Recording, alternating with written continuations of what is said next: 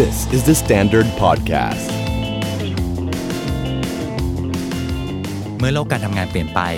เด็กจบใหม่หลายคนเลยมืดแปดด้าน จะหางานอย่างไรในขณะที่ทุกบริษัทก็รัดเข็มขัด และรับคนเข้าทำงานยากเหลือเกิน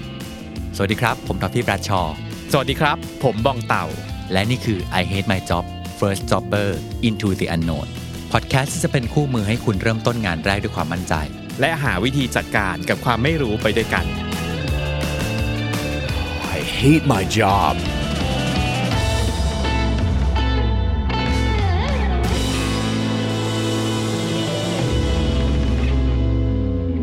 สวัสดีครับ นี่คือ I Hate My Job First Jobber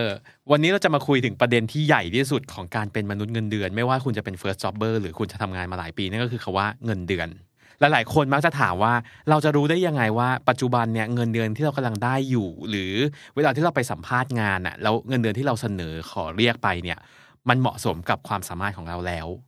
เพราะของพวกนี้มันไม่ได้มีไม้บรรทัดมาวัดให้เราเป๊ะๆใช่ไหมครับว่า ถ้าอายุเท่านี้คุณจะต้องได้เท่านี้เท่านั้น มันไม่ได้มีสูตรคำนวณตายตัว ดังนั้นเรามาคุยกันว่าอะเรายังไงล่ะที่จะทำให้เรารู้ว่า เนี่ยแหละคือ เงินเดือนที่เหมาะสมกับของเราแล้วอืมซึ่งปัญหานี้เป็นปัญหาที่แม้กระทั่ง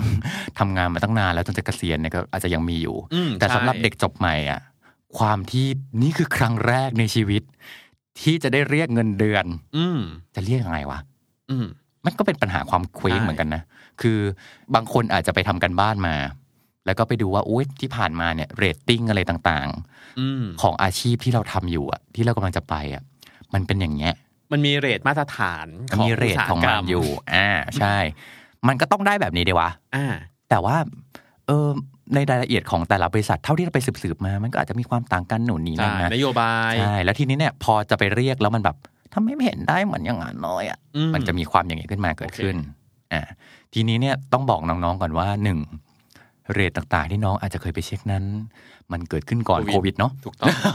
ตอนนั้นโลกยังแบบอีกแบบสวยหนึ่งงามอยู่เออ แต่ตอนนี้เนี่ยคอนเท็กซ์มันเปลี่ยนไปอืมบริษัทมีสภาพเศรษฐกิจข้างใน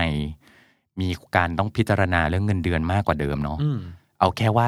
จะมีพนักงานใหม่ขึ้นมาอีกคนนึงเนี่ยก็ก็เป็นต้องโจคิดทย์เยใหญ่อะมากกว่านะใช่ นั่นคือแบบยากแล้ว แล้วถ้าพูดกันตามตรงก็คือว่าอำนาจต่อรองของเด็กจบใหม่มันน้อยลงสถานการณ์เนี้ยน้อยมาก อืมเพราะว่าหนึ่งเขาก็อยากได้คน ไม่กี่คน ถูกต้องสองคือตัวเลือกโคตรเยอะเลยอะใช่ demand supply เปลี่ยน ใช่ มันเปลี่ยนไปแล้ว แม้กระทั่งว่าบางสายอาชีพที่เคยเป็นอาชีพรุ่งโรจน์ทั้งหลายอืมเช่น เพียงแค่ว่าคุณมีคำว่า Data อยู่หน้าชื่ออืมทุกวันนี้ คุณก็จะแพงมากทันที มันเป็นมันเป็นยุคมันเป็นของมันตำแหน่งน่ะที่ถูกเออ spoil เรื่อยๆ แล้วคนก็สวิชงานนู่นนี่นั่น มันก็เลย up up up up มา ใช่ ตลาดก็เฟ้ออยู่ใช่ช่วงหนึ่งคือต่อให้เป็นแบบ Data m a d e หรืออะไรก็ตามอ่าคืออะไรก็ตามที่ขึ้นว่าด้วย Data จะเป็นแม่บ้านหรืออะไรก็ตาม ตอนนี้มันก็คงแบบแพงขึ้นแล้วล่ะเออ แต่ว่าทีนี้เนี่ย พอไปยึดติดอยู่กับว่าตัวเลขนะมันต้องเป็นแบบนั้นอืมเท่านั้นเนี่ยมันเริ่มยากแล้ว เพราะหนึ่งมันมีสองเรื่องคือ เรื่องแรกอย่างสถานการณ์เศรษฐกิจเปลี่ยน เขาคิดมากขึ้น อันที่สองคืออาชีพที่น้องๆ อาจจะเคยได้เห็นว่ามันเคยรุ่งโรจน์อะ มันอาจจะไม่รุ่งแล้ว อืมใช่ ไม่รุ่งด้วยสองแบบคือว่าหนึ่งโควิดทำให้มันไม่รุ่งสองคือไอ้ก่อนโควิดอะมันเฟอ้อมาตั้งนานแล้วอ่า ทีเนี้ยได้การปรับฐาน ใช่ เกิดการปรับฐานเกิดการเขย่าขึ้น ไอ้ตัวเลขที่เคยคิดมาเคยเห็นมามันไม่ใช่แล้วไงอืมยากกว่าเดิมอีกใช่ ในมุมของเราเรามองว่าเวลาพูดถึงเงินเดือนน่ะอำนาจการต่อรองอะมันไม่ได้ตายตัว เพราะว่าแต่ละองค์กรแต่ละบริษัทก็มีนโยบายไม่เหมือนกัน แล้วต้องยอมรับว่าเรื่องพวกนี้บางทีอะนโยบายของบริษัทอะก็ถือเป็นสิ่งที่ต้องทำตาม ดังนั้นเราจะมองสองเรื่องคือ ถ้าคุณอยู่ในองค์กรที่ระบบเงินเดือนแข็งแรงมาก ๆ คือหมายความว่า ไม่สามารถยึดหย่อนผ่อนตามอะไรได้เลย ไม่สามารถต่อรองได้ แปลว่าถ้าเกิดเราเป็นพนักงานเข้าไปแล้ว เราไปคุยคุยเงินเดือนเนี่ย เรามีโอกาส ในการเอาเวลาของเราอะไปทำที่อะไรอย่างอื่นอยู่หรือเปล่า ถ้าเราทำงานที่เนี่ยแล้วมันไม่คุ้มกับโอกาสที่เราเสียไป ค่าเสียโอกาสต่างๆ ทั้งหมดเนี่ยแปลว่านั่นคือสิ่งที่คุณต้องคุย หรือคุณต้อง move แล้ว เราให้นึกภาพว่าให้เราเป็นต้นไม้ต้นหนึ่งอะเราจะค่อยๆ โตจนเต็มกระถางพอมันเต็มกระถางเนี่ยแปลว่ามันไม่สามารถไปต่อได้ละ วิธีเดียวที่คุณจะทำได้คือ คุณต้องบอกให้คนมาเปลี่ยนกระถางให้ หรือไม่งั้นเนี่ยคุณก็ต้องออกจากกระถางนั้นเอง อันนั้นคือในในคอนเท็กซ์ที่ว่าองค์กรบางอันน่ะไม่สามารถให้คุณต่อรองได้ แต่บางองค์กรหรือบางธุรกิจมันไม่ใช่อย่างนั้น เราเชื่อว่าถ้าเกิดเราทำงานกับบริษัทเล็ก ๆ หรือแม้แต่บริษัทที่เราทำเองทุกวันเนี้ยมันมีกระบอกเงินเดือนอยู่ประมาณหนึ่งแต่สุดท้ายแล้วอะมันคือการตีเงินเดือนด้วย เราใช้คำว่า value base คือ เราดูที่คุณค่าของคนน่ะว่า เวลาเรารับคุณเข้ามา คุณจะสร้าง value ให้กับองค์กรให้กับทีมได้มากแค่ไหน ซึ่งหลาย ๆ ครั้งไอ้สิ่งพวกนี้มันก็ถูกประเมินระหว่างขั้นตอนในการสัมภาษณ์ ขั้นตอนในการคัดเลือกเนี่ยแหละ บางทีคุณอาจจะต้องเจอโจทย์ยาก ๆ ที่แบบยากมาก ๆ ในการสัมภาษณ์ หรือบางทีคุณอาจจะต้องเจอการ challenge หลาย ๆ อย่างในเนื้องานที่ว่าเฮ้ยเดิมอะคุณเคยทำได้เท่านี้ แต่ถ้าเกิดคุณทำได้เท่านี้แบบเพิ่มขึ้นมาอีกเนี่ยคุณก็จะมือนเหมือนกับคุณสร้างคุณค่าให้กับองค์กรมากขึ้น แล้วว่าเคสเนี้ย การคุยกับ HR เป็นทางออกที่ง่ายมากคือ เราสามารถคุยกันได้ว่าเฮ้ยสิ่งที่เปลี่ยนไปจากเดิมในวันแรก หรือสิ่งที่เราคาดหวังในตอนแรก ตอนนี้มีอะไรเปลี่ยนไปบ้าง ดังนั้นผลตอบแทนทุกอย่างที่เราคาดหวังก็ควรเปลี่ยนตามไปด้วย มันอาจจะเป็นคำที่ตรงจังเลย คือเงินเดือนหรือการทำงานพวกนี้มันไม่ใช่การกุศลน่ะองค์กรก็คาดหวังว่าคนทำงานก็ต้องสร้างคุณค่าให้กับองค์กร ในขณะที่คนทำงานเก่งก็คาดหวังเหมือนกันว่า ฮ้ยในเมื่อฉันทำงานฉันสร้างคุณค่าแล้วอะเราก็ควรจะได้รับผลตอบแทน ดังนั้นเราเลยมองว่าเฮ้ยถ้าเกิดเรายึดหลักตามเนี้ยพอถึงจุดหนึ่งที่ของสองสิ่งมันไม่ balance กันอะมันคือการคุยกัน แล้วถ้าเกิดองค์กรสามารถเปิดโอกาสให้คุยกันได้ เราเชื่อว่าก็ต้องคุยเลย ถ้าเกิดถึงจุดหนึ่งที่บอกว่าอะถึงจะคุยแล้วแต่ไม่ work อันนั้นค่อยคุยกันต่อว่า แล้วเราจะ move ยังไงหรือยังไงต่อเรามองเป็นสองทางไงพี่ คือหนึ่ง เด็กจบใหม่เลยอืมเกิดมาไม่เคยมีเงินเดือนเลย แล้วไปสมัครงานเนี่ยหนึ่งแน่นอนอำนาจต่อรองน้อยน้อยอย่างที่เล่าให้ฟังไปแล้ว ทีเนี้ยสิ่งที่จะแนะนำน้องๆจบใหม่เลยก็คือว่า ถ้าลองมองในฐานะที่บริษัทมองเราอยู่อะอืมเขายังไม่เคยเห็นฝีมือเราเลยอะใช่ต้องมีการพิสูจน์ตัวเองต้องมีการพิสูจน์ตัวเองเกิดขึ้น คุณค่าของตัวเราหรือกฎของการขึ้นเงินเดือน มันคือเราต้องมีคุณค่ามากกว่ามูลค่าที่เขาให้เราอะอืม ถ้าเรามีฝีมือ ถ้าเราพิสูจแล้วอะคีย์เวิร์ดเลยก็คือพิสูจแล้วมีหลักฐานแล้ว ให้เห็นแล้วว่า เฮ้ย น้องคนนี้เจ๋งจริง น้องคนนี้เก่งจริงอะเมื่อนั้นน่ะอำนาจในการต่อรองเราจะมีมากขึ้นอืมหรือบางทีนะแทบไม่ต้องพูดไม่ต้องอ้าปากเลยอะเดี๋ยวเขาเห็นเดี๋ยวเขาองให้เดี๋ยวเขาเห็นเองเดี๋ยวเขาให้เองด้วยซ้ำอืมแต่ว่าเมื่อยังไม่ได้มีอำนาจต่อรองตรงนี้ ยังไม่ได้มีผลงาน มันก็ยากเหมือนกันนะอืมในใช่ถ้าเกิดมองในมุมบริษัทนะถ้าอะลองนึกถึงถ้าสมมติน้องเป็นใครสักคนที่แบบ ถ้าน้องกำลังเป็นเจ้าของบริษัทสมมติอย่างเงี้ยแล้วมีคนที่ยังไม่ได้มีพิสูจอะไรใด ๆ มา เลย น้องก็อาจจะลังเลเหมือนกันเนาะที่จะรับด้วยเงินเดือนที่มันสูงมากอืมแต่มันมีวิธีนะอันหนึ่งก็คือว่า ไม่เป็นไรนะ เงินเดือนมันอาจจะไม่ได้เยอะในตอนต้น แต่นั่นแปลว่าคุณมีแกลบที่จะเติบโตได้ใช่ เพราะว่าจริง ๆ การคิดเงินเดือนอะไรต่าง ๆ อะ มันมีแกลบของมันอยู่อืมนั่นแปลว่า สมมุติว่าเข้าไปสูงปุ๊บ จริง ๆ แล้วอะมันมีเพดานของมันอยู่ อืมมันจะกระโดดได้อยู่แค่เนี้ยประมาณนี้แหละ แต่ถ้าเราเข้าไปในระดับที่แบบ อะโอเค คอมโพมายซึ่งกันและกัน อืมแล้วเรามีฝีมืออมพรูฟให้เห็นแล้วอะไอ้แกลบตรงเนี้ย มันก็ยังมีที่ให้มันก็ยังมีให้เราเรากระโดดได้เยอะเติบโตอีกนะใช่แต่สมมติว่าถ้าเราไม่เคยได้ทำอะไรเลย อันเนี้ยจะยาก ถึงแม้ว่าที่ผ่านมาตอนก่อนที่เราจะสมัครงานอย่างเงี้ยครับ เรามีการลงทุนในตัวเองเยอะแยะอืมมากมาย หรือเราอาจจะมีประสบการณ์ที่มันต่างจากคนอื่นก็ตามอะณเวลานี้ตอนที่ยังเป็นยังไม่เคยมีผลงานในฐานะแบบมนุษย์เงินเดือนคนหนึ่งอะอันเนี้ยอาจจะยากหน่อย อืมใช่เอออาจจะต้องยอมแลกบางอย่าง เพื่อให้ได้สิ่งที่มันยิ่งใหญ่ตามมาในภายเราหลังเราอยากเสริมตรงนี้มากเลยว่า ในฐานะของ first jobber หรือคนที่เพิ่งจบใหม่อะหนทางยังอีกยาวไกลมาก จริงนะอีแบบ มันเหมือนกับถ้าคุณจะวิ่งมาราธอนอะ อันนี้เพิ่งกิโลเมตรแรกเองอะ มันยังไม่ใช่สามารถใช่ตัดสินอะไรได้เลย แต่ว่าถ้าเกิดรู้สึกว่าเฮ้ยงานเนี้ย มันจะสามารถทำให้เราอะไปอยู่ในทีมที่แบบชนะในระยะยาวได้อะ เราว่ามันคุ้มคือบางคนจะรู้สึกว่าโอ้โหเงินเดือนฉันต้องเยอะที่สุดต้องมากที่สุดเท่าที่ต่อรองได้ เรามองว่า เอ้ย มันไม่ใช่แค่เรื่องแค่นั้นว่า เราไม่ได้คุยแค่เงินเดือนของปีนี้ปีเดียวหรือเดือนนี้เดือนเดียว แต่มันต้องมองในระยะยาวว่า แล้ว career path ล่ะ มัน skill หรือว่าทักษะต่างๆ ที่จะได้เนี่ย มันต่อยอดเราไปได้มากน้อยแค่ไหน อยากให้มองตรงนี้ด้วยเหมือนกันอืมหรือสิ่งที่อยากให้มองมากขึ้นก็คือว่า ผลประโยชน์ที่เราได้รับเนี่ยหนึ่งมันมีมากกว่าเงินไหม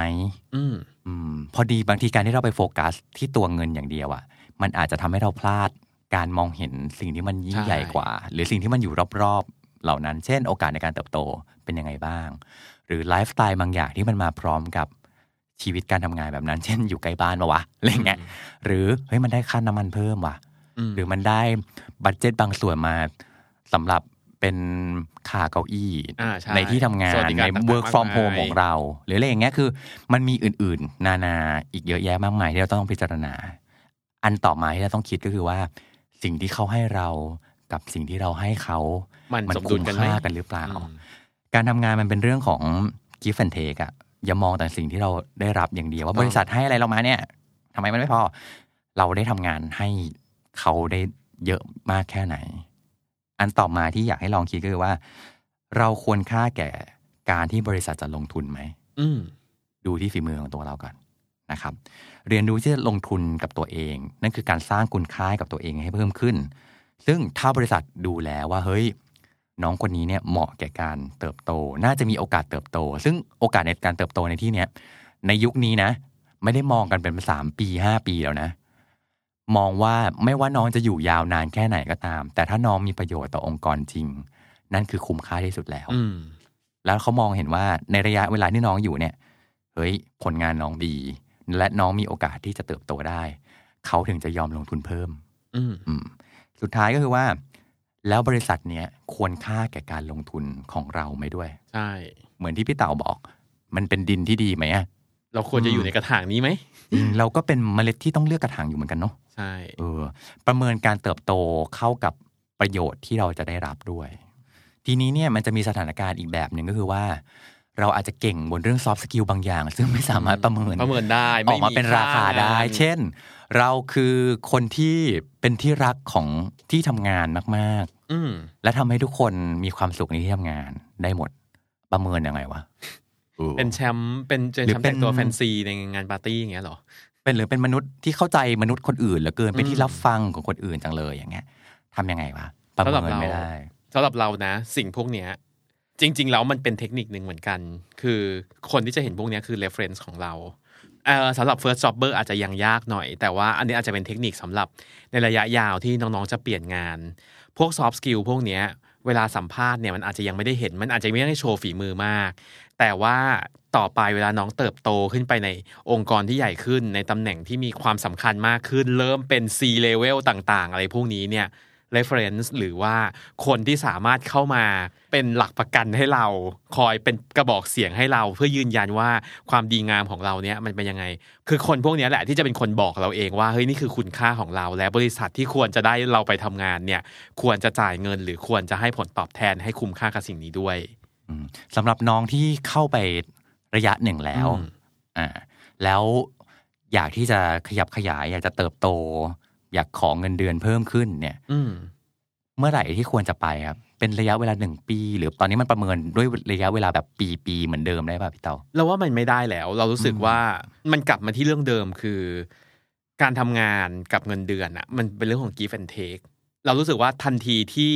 สิ่งที่เราให้กับสิ่งที่เราได้รับอะมันไม่สมดุลกันแล้ว อันนั้นแหละคือสิ่งที่เราต้องเริ่ม เริ่มประเมินแล้วว่าเราจะไปแล้วหรือยัง มันคงไม่สามารถประเมินเป็นปีปฏิทินได้เอ้ยหนึ่งปีสองปีเลยขนาดนั้น เพราะว่าเงื่อนไขของแต่ละองค์กร เงื่อนไขของตัวเองหรือของแต่ละคนเนี่ยไม่เหมือนกันเลย เออเราว่าสุดท้ายมันจะกลับมาเข้ามาเรื่องนี้แหละว่า ทันทีที่ไม่สมดุลปั๊บแปลว่าคุณต้องเริ่มคุยหรือคุณต้องเริ่ม move แล้วท่านแนะนำก็คือว่าหนึ่ง รู้สถานการณ์ในออฟฟิศก่อนอืมตอนนี้เออเสาเรือนยังเป็นอย่างไรบ้างสั่นเรือคลเรืออนไหมรั่วไหมเออบวกกับสถานการณ์เศรษฐกิจเป็นยังไงถูกต้องบ้าง เราอยู่ในอุตสาหกรรมกรรมที่มันที่เติบโตได้หรือเปล่า นอกจากอุตสาหกรรมที่เติบโตได้แล้ว เราอยู่ในบริษัทที่เติบโตได้หรือเปล่าอืมนะอันที่สองคือต้องรู้ผลการดำเนินงานของตัวเราเองอะซึ่งอันเนี้ยอยากให้ดูทั้งมุมที่เฮ้ยเราทำดีเว้ยอืมอ่าอันที่หนึ่งคือจุดแข็งของเรา อันที่สองคือเอออันนี้ยังไม่ดี แต่เราอยากให้มันดีมากกว่านี้นะ ก็ต้องไปพัฒนาปรับตัวกันอ่าใช่ไปอันที่สามคือ แล้วมันมีอะไรที่เราสามารถมันงอกเงยขึ้นมาได้บ้าง มี new skill อะไรใหม่ขึ้นมา ที่จะทำให้เรามีคุณค่าใหม่ ๆ ให้กับองค์กรได้อีก อันที่สามก็คือว่า เรารู้จักหัวหน้าดีหรือยังอืมหัวหน้าเขามองหาคนแบบไหนวะเราเป็นคนแบบนั้นที่เขาอยากให้เราอยู่หรือเปล่าเขาอยากให้เราเติบโตหรือเปล่า อันเนี้ยเดี๋ยวเราอาจจะมีสักอีพีหนึ่งในการ พูดเรื่องการประเมินโดยเฉพาะหัวหน้ใช่โดยเฉพาะว่าแบบหัวหน้าแบบนี้ใช่ปะวะอะไรเงี้ยเอออเดี๋ยวมาว่ากันอีกทีหนึ่งแต่ว่าก่อนที่จะไปคุยเรื่องขึ้นเงินเดือน รู้จักหัวหน้าให้ดีก่อน ว่าเขามองหาลูกน้องแบบไหน เขาพร้อมจะสนับสนุนเราหรือเปล่า เราเป็นลูกน้องแบบที่เขาต้องการอยู่หรือเปล่าหรือเปล่าเพราะว่าถ้าเกิดเราเอิ่มไปขอเงินเดือนเขาเพิ่มอะอืมเรายังไม่ถูกใจเขาเลยอะ เรายังไม่ใช่คนที่เขาต้องการเลยอะ ที่ผ่านมาเราได้ทำตัวของเราให้เป็นแบบไหน อันเนี้ยต้องกลับมาดู ฟัง I Hate My Job episode นี้แล้ว First Jobber คนไหนที่มีคำถามสงสัยอยากให้ตอบในรายการ สามารถส่งคำถามมาได้ทาง Facebook The Standard หรือทวีตแล้วติด Hashtag I Hate My Job ก็ได้ครับ ฝากติดตาม I Hate My Job ได้ทางเว็บไซต์ The Standard YouTube Spotify และทุก podcast player ที่คุณคุ้นเคย